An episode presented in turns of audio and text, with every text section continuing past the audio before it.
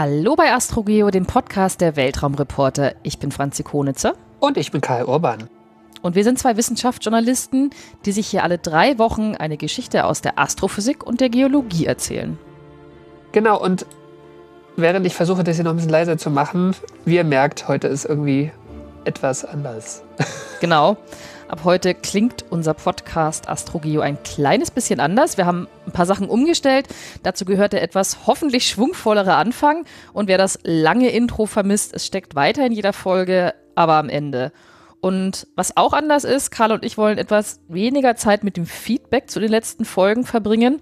Am Anfang jeder Folge bislang und schneller zur eigentlichen Geschichte kommen. Und weil uns euer Feedback und auch eure Fragen aber total wichtig sind, werden wir das einfach auslagern. Und das heißt, ihr bekommt wie gehabt regelmäßig eine neue Astrogeo-Geschichte von uns erzählt. Und dazwischen gibt es ab sofort eine Feedback-Folge. Und da blicken wir zurück in dieser Folge, gehen auf eure Kommentare zu den letzten Folgen ein und was sich sonst noch so getan hat. Also die ganze Metaebene wird ausgelagert. Ähm, und alles damit wir hier vor der eigentlichen Geschichte nicht so viel labern oder plänkeln oder schnacken. Genau. Und das Schnacken ist uns halt trotzdem wichtig. Und deswegen ist das heute einfach auch schon mal direkt die erste AGF, also die erste Astrogeo-Feedback-Folge. Äh, jedenfalls so lange, bis uns ein besserer Name dafür einfällt. Ähm und wenn euch das gar nicht interessiert, was wir heute reden, vielleicht weil ihr die letzten Folgen gar nicht gehört habt oder weil ihr sowieso vor allem unsere Geschichten hören wollt, ist das überhaupt nicht schlimm. Überspringt einfach diese Folge, springt zur nächsten Geschichte und wenn sie vielleicht noch nicht veröffentlicht ist in diesem Moment, springt in die Vergangenheit und hört da, was ihr da noch nicht kennt. Und ansonsten geht es hier schon sehr bald weiter mit der nächsten Folge. Genau. Ja, und zum Namen, also ich hatte kurz überlegt, äh, die Folgen Astrogeolaba oder Astrogelaba zu nennen. Nein, Astro, Astro, Astrogeplänkel, Astrogeoplänkel, ja. Astrogeoplänkel wäre also, doch nett. Wir müssen, wir müssen da noch ein bisschen in uns gehen oder vielleicht habt ihr auch Ideen. ich wollte jetzt Dann auch nicht zu despektierlich eurem Feedback gegenübergehen, weil wie gesagt, das ist, das ist hier sozusagen soll hier im Mittelpunkt stehen. Und wir wollen ja eigentlich auch nicht unbedingt labern, sondern einfach, wir machen keinen Laber-Podcast, gell, Franzi? Wir machen, wir machen hier harte Wissenschaft.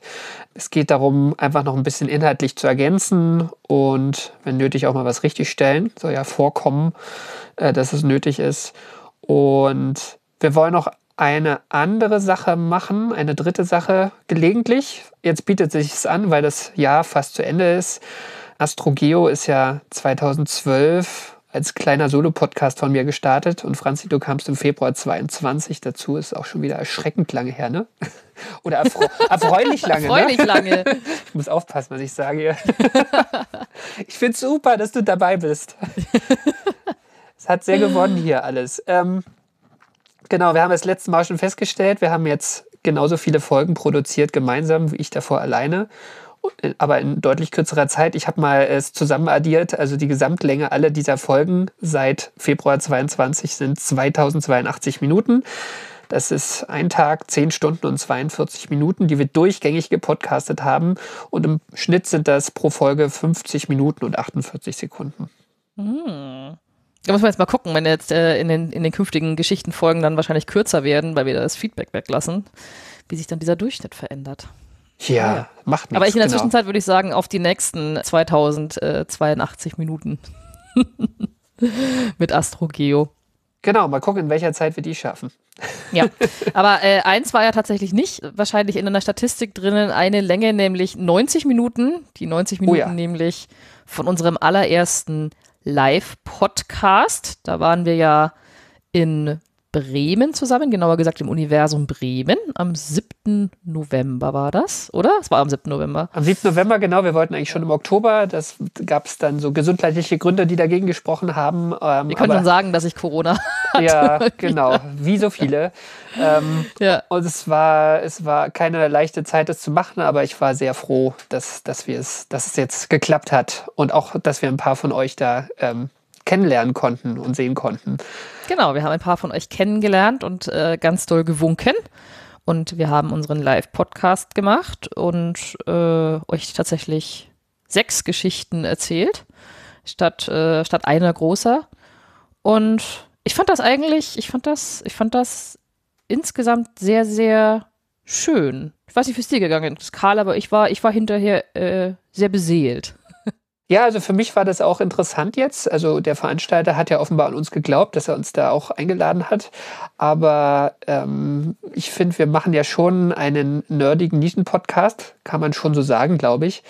Und deswegen war es jetzt auch interessant für mich zu sehen, wer da so sitzt. Und ich fand die Spannbreite der Zuhörenden sehr interessant, weil da wirklich so, so irgendwelche Rentnerpaare saßen und dazwischen irgendwelche Mütter mit recht jungen Kindern. Also ich fand so, die jüngsten waren so neun, zehn, würde ich sagen, vielleicht sogar noch jünger.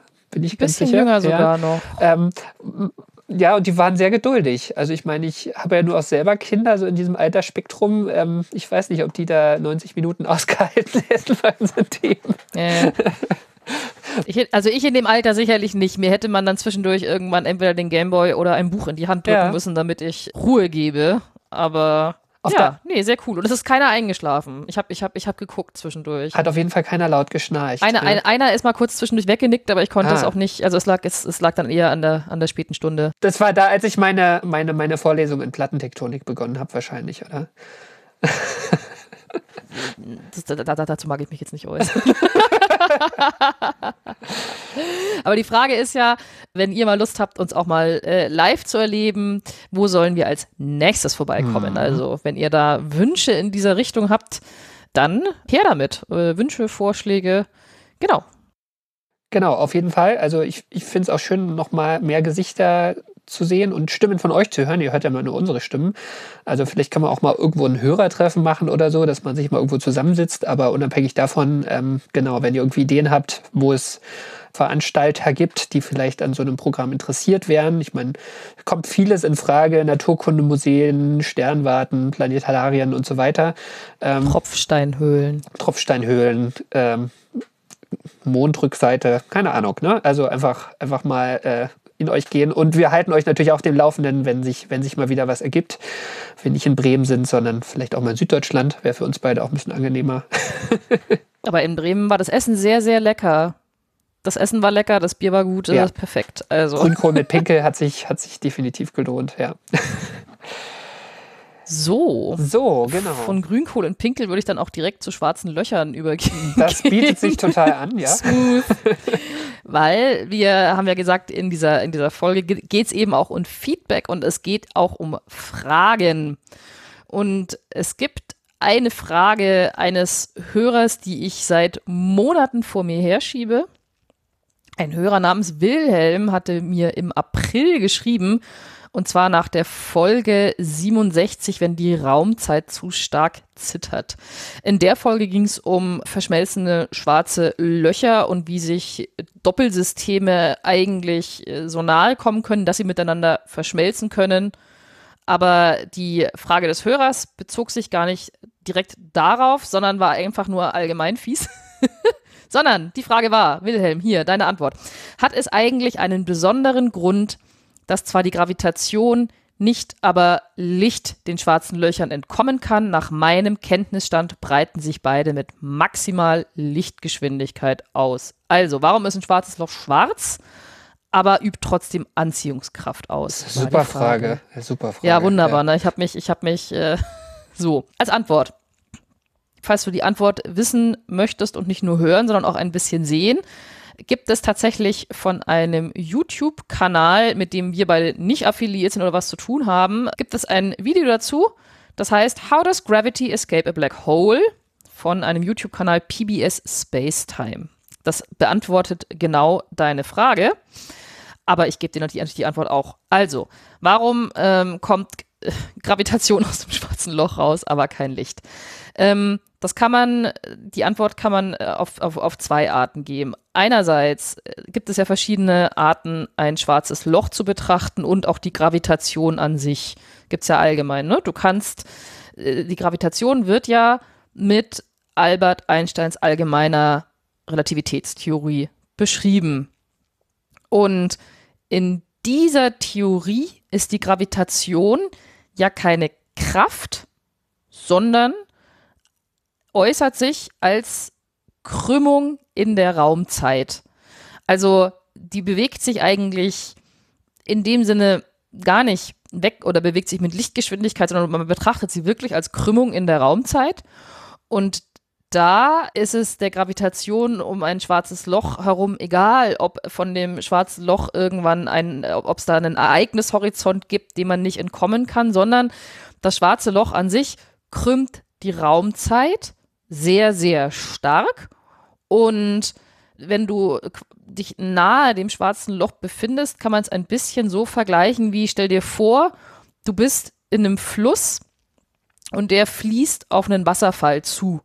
Dann kommt es ja auch irgendwann, äh, ne, irgendwann fällst du den Wasserfall runter. Das wäre dann der Ereignishorizont des schwarzen Loches. Aber wenn du, sage ich mal, noch 20 Meter davor bist, dann dann, dann fließt du ja nicht in Richtung des Wasserfalls, weil da irgendwie der Wasserfall kommt, sondern deine Fließgeschwindigkeit hängt von der Fließgeschwindigkeit der Teilchen des Wassers um dich herum ab. Und so ist es in dieser Betrachtung auch mit dem, mit dem, mit dem schwarzen Loch und der Gravitation, dass die Raumzeitkrümmung an diesem Ort entscheidend ist und eben nicht, dass da irgendwie ein Ereignishorizont kommt oder so. Macht das Sinn, Karl, was ich erklärt habe? Wahrscheinlich. Grob? Wie wahrscheinlich? ich ich finde, es klingt schlüssig. Äh, ich ich finde dieses Wasserfallbild super gut.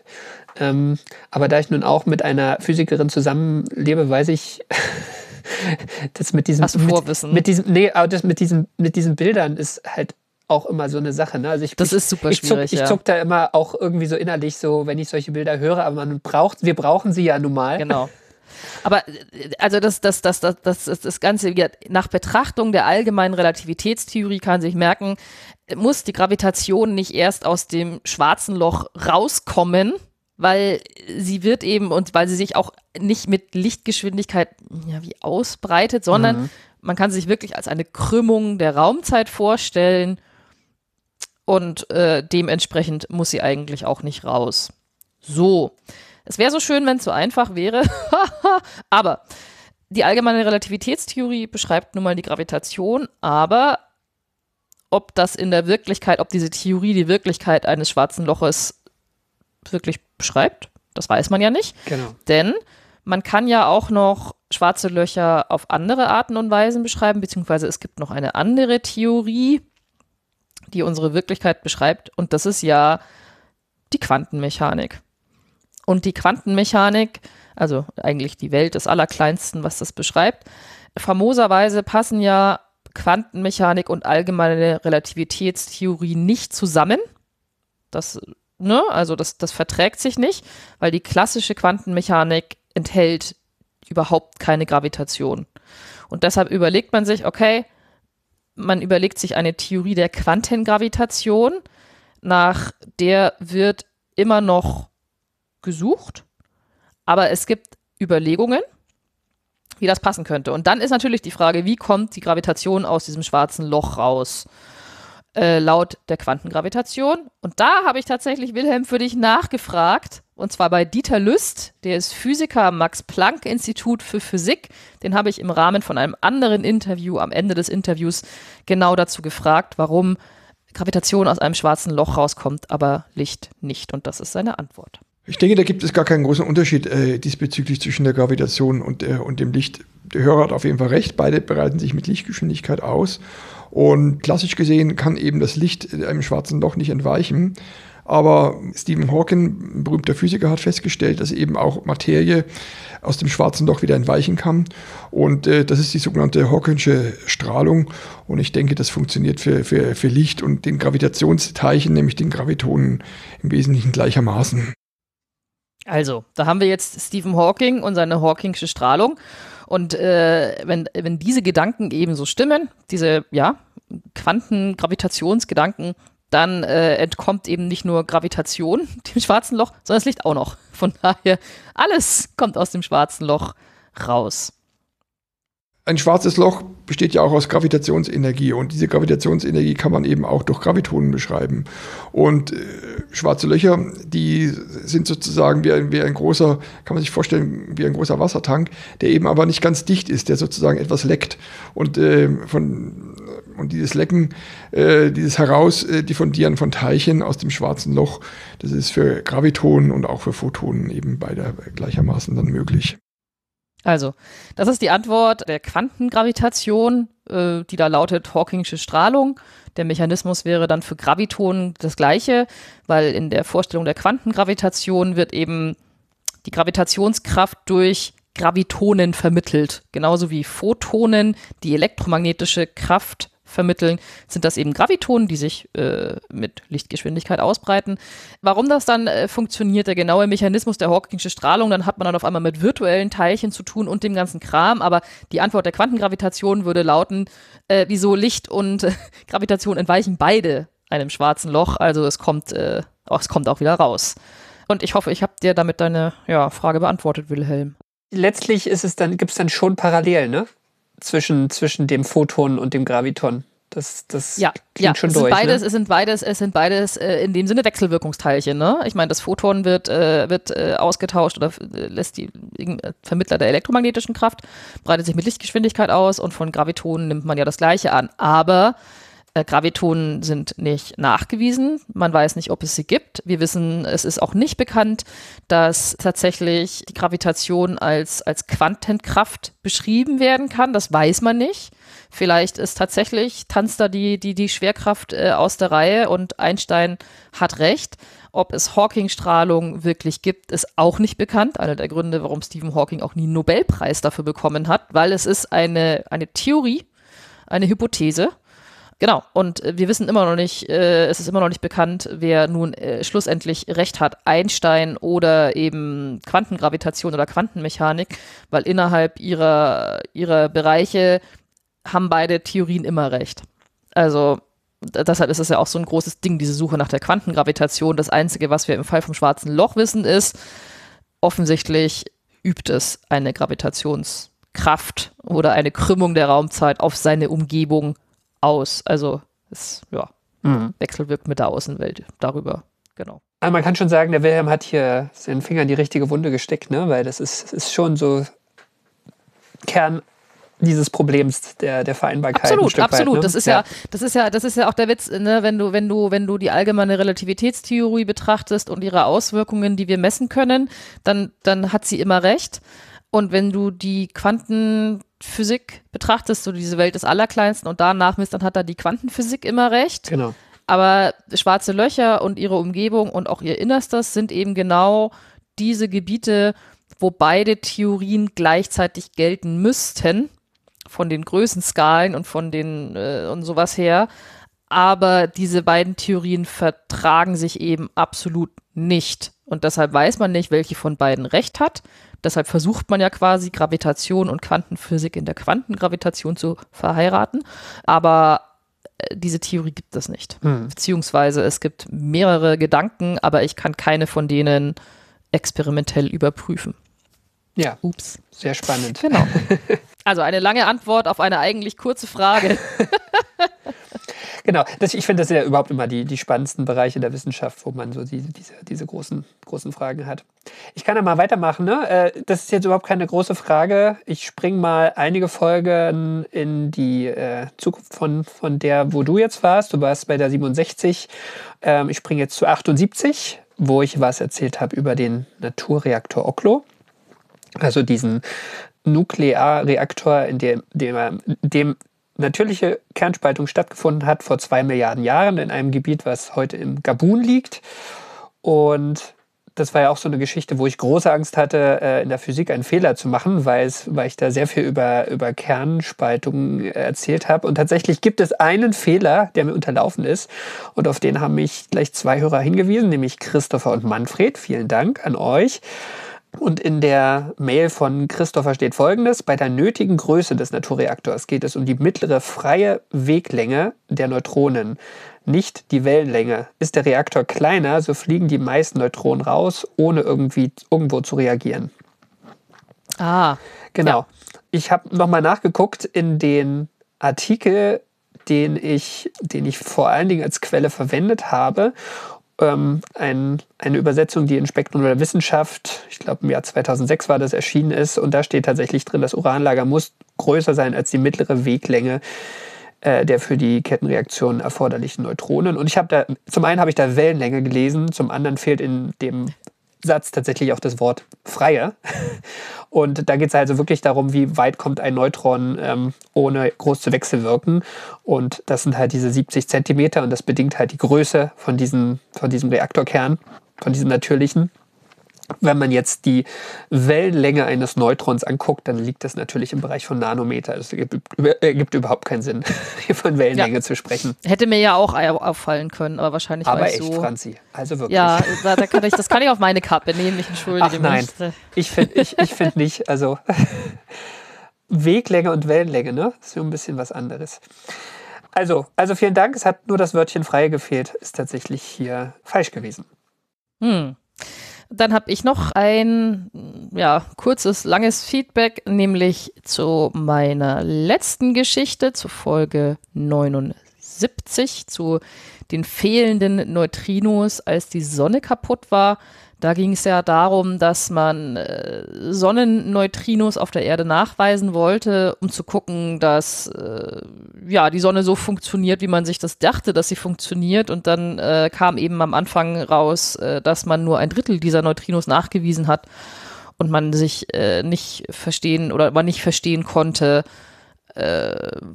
warum jetzt da nur ein Drittel der Neutrinos ankam äh, ankommt und ob das am Sonneninneren liegt oder am fehlenden, am mangelnden Verständnis der Neutrinos. Und letztendlich äh, war, gab, gibt oder gab es in den äh, Silogs von äh, Spektrum eine angeregte Diskussion über ein paar Punkte, wo dann auch ein, ein, ein Hörer äh, eben auch geschrieben hat, wie dieser, wie dieser Zerfall genau funktioniert, wodurch ein Elektron-Neutrino entsteht. Und ja, er schreibt, beim Beta-Zerfall zerfällt ein Neutron in ein Proton und ein Elektron und ein Elektron-Antineutrino. Wenn wir also weniger Neutrinos messen, ne, was man eben von der Sonne gemacht hat, dann kann man daraus schließen, dass der Beta-Zerfall aus irgendeinem Grunde verlangsamt wurde. Und genau, das ist, also, das ist genau äh, letztendlich das ein bisschen komplizierter, weil die Kernreaktionen im Inneren der Sonne dann doch ein bisschen komplizierter sind. Aber es ging genau um diese Frage, ist, ist es irgendwas, misst man weniger Neutrinos, weil irgendwas mit, dem, mit den Zerfallsprozessen an sich anders ist? Oder hat das einen anderen Grund und wie sich dann eben auch äh, letztendlich herausgestellt hat, was ich ja dann auch in dieser Geschichte erzählt habe, ist, dass äh, mit den Zerfallsprozessen stimmte alles und stimmt weiterhin alles, aber diese Neutrinos haben sich auf ihrem Weg von Sonne zu Erde eben umgewandelt und deshalb konnten sie nicht nachgewiesen werden mit den damaligen Methoden. Und was der Hörende weiter meinte, mit einer weiteren Bemerkung, wenn es weniger Elektronen gibt, dann gibt es auch weniger Sonnenflecken. Das weiß ich leider Gottes nicht. Deshalb, aber ja, wenn ihr das selber nachlesen wollt, dann könnt ihr das gerne tun bei äh, Silox, wo wir auch erscheinen. Genau, das, das hätte ich noch dazu gesagt. Genau, wir, wir erscheinen unter anderem auch in den Silox, da kann man uns auch hören. Erwähnen wir, glaube ich, nie irgendwo, aber es gibt dort häufig äh, ganz, ganz angeregte Diskussionen, die sehr in die Tiefe gehen was Schönes für unsere Feedback-Folgen. Tatsächlich. Genau, und ich würde jetzt noch ein paar ganz wenige Sachen sagen zu der letzten Folge, die ich gemacht habe, zu AstroGeo 80, zur Forschungsgeschichte oder Erforschungsgeschichte des Erdmagnetfeldes. Und da wollte ich zum einen eine Sache ergänzen, die ich mir eigentlich vorgenommen hatte, die ich aber vergessen habe zu erwähnen, nämlich habe ich meine Hauptquelle ähm, in der Folge nicht angesprochen. Ich habe sie natürlich in die Show Notes gepackt, wie sich das gehört, aber ich fand es jetzt hier eigentlich auch hätte es eigentlich auch für mich angemessen gefunden, das zu erwähnen. Nämlich ist das ein Buch gewesen von einer Kollegin von uns, einer Wissenschaftsjournalistin, Anke Wilde, auch eine Physikerin. Die kennst du aber auch nicht, oder, Franzi? Ich bin persönlich. mit Namen super schlecht. Aber es könnte sein, aber es, es doesn't, doesn't ring a bell. Ich glaube nicht, dass ich sie schon mal jemals interviewt habe oder sowas, weil dann würde ich, aber nein. Äh, Anke Wilde hat auf jeden Fall ein tolles Buch geschrieben, das heißt Unsichtbar und überall den Geheimnissen des Erdmagnetfeldes auf der Spur ist im Kosmos Verlag erschienen und ist 2019 erschienen, also auch noch relativ neu. Und es war super gut für die Vorbereitung dieser Folge. Da steckt aber noch viel, viel mehr drin. Also ich habe so ein paar Szenen äh, mir da rausgeholt, aber da geht es noch mal viel mehr in die Tiefe und ähm, auch so, ähm, ja, also was, was diese ganzen die, die Entwicklung der Physik auch so seit dem, keine Ahnung, seit dem 18., 17., 18. Jahrhundert ähm, mhm. angeht, da geht sie noch viel mehr ins Detail, als ich das jetzt hier konnte. Also vielen Dank, liebe Anke, dass du dieses tolle Buch geschrieben hast. Und wenn euch das Thema in der Tiefe interessiert, lohnt sich auf jeden Fall da auch noch mal reinzugucken. Genau, und eine, eine Anmerkung zu dieser Folge zum Erdmagnetfeld von Mario. Mario weist ähm, darauf hin, ich lese es mal kurz vor, vielen Dank für die schöne Folge, zur Frage, wie gut das Erdmagnetfeld tatsächlich verstanden ist. Das ist ja das, was du am Ende dann auch noch anreißt, ne? nämlich, dass man da auch noch sehr viele Fragen hat. Mhm. Da hatte ich ja gar nicht die Zeit, darauf einzugehen. Ähm, und Mario schreibt weiter, äh, Deswegen möchte ich euch auf das Dresdyn-Experiment aufmerksam machen, das es genau zum Ziel hat, das Erdmagnetfeld besser zu verstehen. Und genau, hat auch einen Link reingepackt und äh, ich fand das Experiment sehr interessant. Lese ich auch kurz vor, wie das beschrieben wird auf deren Webseite. Das ambitionierteste Projekt im Rahmen von Dresdyn ist ein präzessionsgetriebener Dynamo, mit dem untersucht werden soll, ob und unter welchen Bedingungen Präzession eine mögliche Ursache planetarer Dynamos darstellt. Den Kern dieses Experiments bildet ein mit flüssigem Natrium gefüllter Behälter von zwei Metern Durchmesser, der aus einem zentralen Zylinder mit zwei Metern Höhe und zwei konischen Endstücken besteht. Und dieser Behälter soll mit 600 Umdrehungen pro Minute um seine zentrale Achse sowie mit 60 Umdrehungen pro Minute um eine dazu geneigte Achse rotieren. Also es versucht so ein bisschen letztlich die komplexe Eigendrehung der Erde nachzuahmen. Und zwei Meter Durchmesser, es ist schon ordentlich viel Natrium, finde ich. Also es ist jetzt kein ja. LHC-großes Experiment, aber es ist schon, schon ja, zumal man weiß, äh, mit Natrium muss man ja auch vorsichtig umgehen. schon, schon ein, ein äh, interessantes Experiment.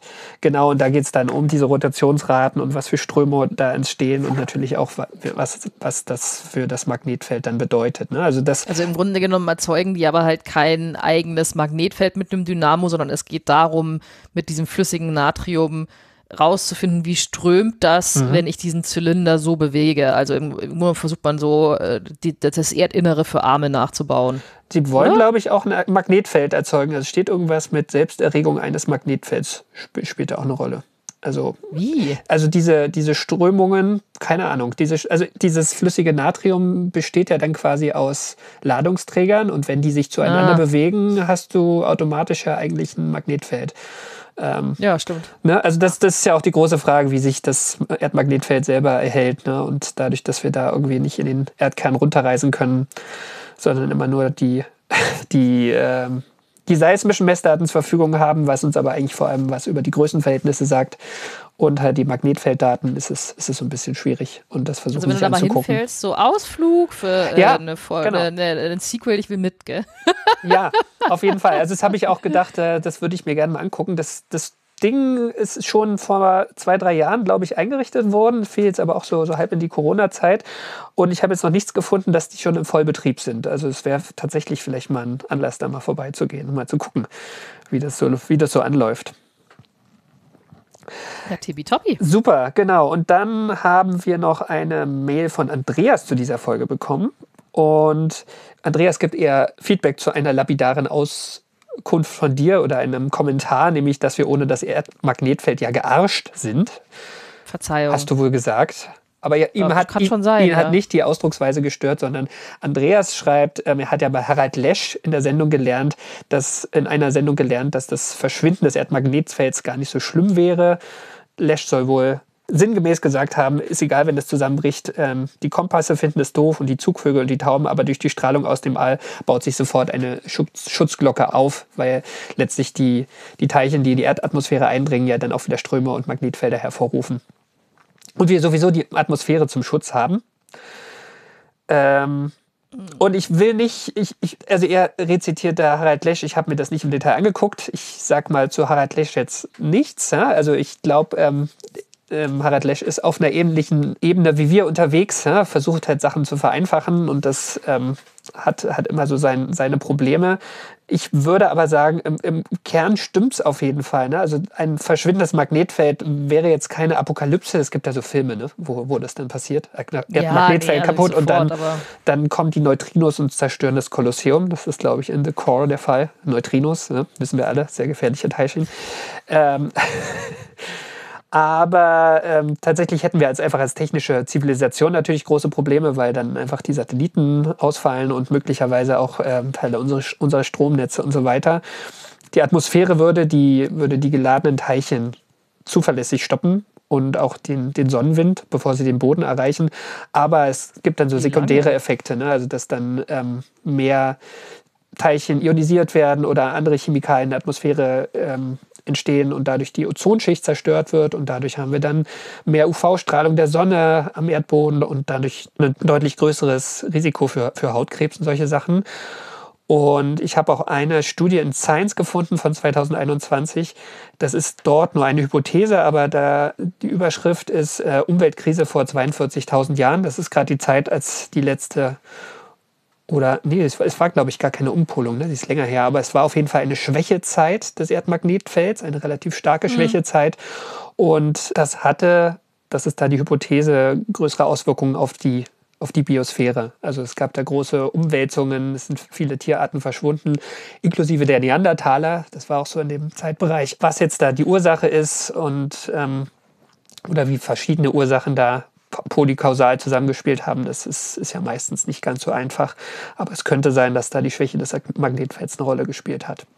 Allgemein möchte ich noch hinterher anmerken, dass das Erdmagnetfeld natürlich äh, richtigerweise die Domäne von Geophysikern, Ge Geologen und so weiter pipapo ist und die genauen Folgen und Harald Lesch ist. Astrophysiker. Und Philosoph. Von daher. Ja, Astro Astrophysiker und Philosoph. Er ist ja tatsächlich Professor für Astrophysik und Gottes. Ich genau. glaube, er hat auch irgendwie zu Plasmen geforscht, also geladener ja. Krempel ist, äh, also schon, aber äh, es, ist, es ist dann schon so, ich, ja, ich kenne die Folge auch nicht, aber wenn Astrophysiker sich über biologische Dinge und Erddinge, ne, also es ist auch nicht sein Spezialthemengebiet, ähm, das ja. Genau, aber was auch okay Wollte ich nur mal angesagt ne? haben, genau, ohne, ja. ohne, ohne, ohne ihm damit zu nahe treten zu wollen oder zu sagen, dass das, dass das keine fantastischen Inhalte wären, die, Genau. die, die, die da äh, mit ihm entstehen, aber beware of astrophysicists making judgment über Dinge, die nicht ihr Fachgebiet sind. Genau. Ich weiß nicht, ob Harald Lesch auch Feedback-Folgen macht. Vielleicht, wenn er das macht, dann muss man da mal reinhören, vielleicht. So. Aber damit hätten wir es auch äh, für, für Feedback, oder? Würde ich sagen, genau, war ja. Ja. schon wieder eine ganze Menge. Ja, weil dann wollen wir, wahrscheinlich wird es auch für künftige Folgen, dann wenig hat sich ein bisschen was angestaut. Aber damit wollen wir zum Schluss etwas tun, was wir schon etwas länger vernachlässigt haben, denn ähm, AstroGeo ist ja äh, nicht nur eigentlich, sondern tatsächlich ein ehrenamtliches Projekt. Ähm, und was das heißt, ist, dass äh, Karl und ich äh, Wissenschaftsjournalisten sind und als Wissenschaftsjournalisten arbeiten und wir auch unser Geld damit verdienen. Aber das für AstroGeo nicht gilt. Tatsächlich, AstroGeo ist im Moment ein Projekt, das aus äh, Spaß an der Freude entsteht. Und wir den Aufwand für Recherche und Produktion dieses Podcasts noch nicht refinanzieren können. Was aber nicht heißt, dass es da draußen nicht einige von euch Hörerinnen und Hörern gäbe, die uns finanziell unterstützen, weil es gibt sie und äh, wir können unsere Fixkosten im Moment davon schon zahlen, also den Server und so weiter. Genau, genau. Ich Ähm, kann ja hurra. sagen, also das ist vor allem der Server, ähm, paar Tools, die wir verwenden, um die Folgen abzumischen. Das sind so vereinzelte Reisekosten oder mal ein gesch- gemeinsames Geschäftsessen, Grünkohlen, Pinkel. Das ist schon mal total großartig und wir sind sehr, sehr dankbar dafür, dass ihr uns das möglich macht. Und deswegen wollen wir uns heute einfach auch mal bei allen bedanken. Ich sage jetzt allen und ich hoffe wirklich, wir haben niemanden vergessen. Wenn wir jemanden vergessen haben, sagt uns Bescheid, dann sagen wir das nächste Mal dann noch mehr Danke. Genau, also wir wollen uns bei allen bedanken, die uns regelmäßig oder einmalig äh, was überweisen, überwiesen haben. Und das sind nämlich die folgenden Hörerinnen und Hörer. So, jetzt hole ich Luft. Also, danke an Daniel, Michael, Stefan, Jörn, Thomas, Christian, Jörg, Philipp, Norbert, Pauline, Jörg, Elena, Wiebke, Reinhard, Barbara, Klaus, Frank, Lars, Clemens, Daniel, Helga, Alexander, Ulrich, Christian, Sören, Frank, Max, Rabea, Tobias, Klaus, Edith, Ulrich, Jutta, Claudia, Marie-Lisa, Anja, Julia, Annalisa, Henning, G. Christian, Florian, Michael, Markus, Sudi und Konstantin. Ganz vielen lieben Dank euch allen. Auch von mir. Ihr seid großartig. Und ich finde, ja, schon eine ordentliche Liste. Ja, finde ich gut. Ja, und zum Schluss wollen wir, was wir auch ja am Ende jeder Folge tun, auch hier nochmal in, in äh, etwas größerer Tiefe tun, äh, der Organisation danken, die uns hier auch unterstützt. Das ist die Riff Reporter EG, also eine Genossenschaft von Journalistinnen und Journalisten, zu der wir auch gehören, nämlich eben die Riff Reporter. Äh, was genau bedeutet Genossenschaft von Journalisten? Also wir haben da eine Redaktion, die nur aus freien JournalistInnen besteht. Und das ist so ein bisschen eine, eine besondere Konstruktion eine besondere Situation und das ist auch ein Experiment letztlich. In unserem Fall, wir gestalten da gemeinsam ein Magazin mit diesen ganzen Kolleginnen, mit Texten, mit Podcasts, mit Newslettern zu sehr vielen unterschiedlichen, aber in der Breite sehr relevanten Themen und gleichzeitig haben wir uns auch alle zu einem journalistischen Kodex verpflichtet. Also so Dinge, dass, dass alles redigiert wird, was dort passiert, dass wir mögliche Interessenskonflikte offenlegen, aber auch so Sachen, dass es halt keine Werbung gibt, die dort geschaltet wird. Also darüber haben wir uns auch, darauf haben wir uns auch geeinigt oder dass es auch keine externen Tracker auf unserer Webseite geben soll. Und das Riff, also die Riff-Reporter, haben uns technisch unterstützt. Es gibt auch ein paar Euro für jeden von uns für, für die Podcast-Folgen. Auch das deckt leider unsere Kosten nicht, aber da, auch dafür sind wir sehr dankbar. Und es ist wirklich ein tolles Netzwerk mit sehr motivierten und kompetenten Kolleginnen und Kollegen. Und insofern auch danke an euch alle. Auch danke von mir. Danke, dass wir keine Matratzenwerbung im Podcast vorlesen. Müssen. Ja,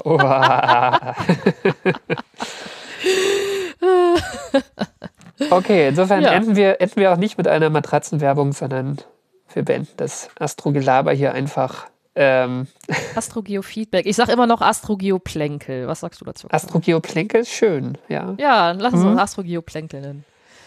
So, aber äh, wie dem auch sei, falls ihr eigene Meinung habt, wie wir das hier nennen sollten ähm, oder irgendwelche anderen Meinungen, schickt uns gerne weiter mehr Feedback auf allen Kanälen. Das kommt dann hier rein. Bis dahin und zum nächsten Mal. Tschüss und macht's gut und ad astra. Glück auf. Bis bald. À tous de DDO, attention pour les deux comptes finales. 10, 9, 8, 7, 6, 5, 4, 3, 2, unité, top The James Webb Space Telescope has now arrived at its final destination. And this is the first ever image of a black hole. The lander may have lifted off again. Sky Crane is running. So maybe today we didn't just land once, we even landed twice. Touchdown.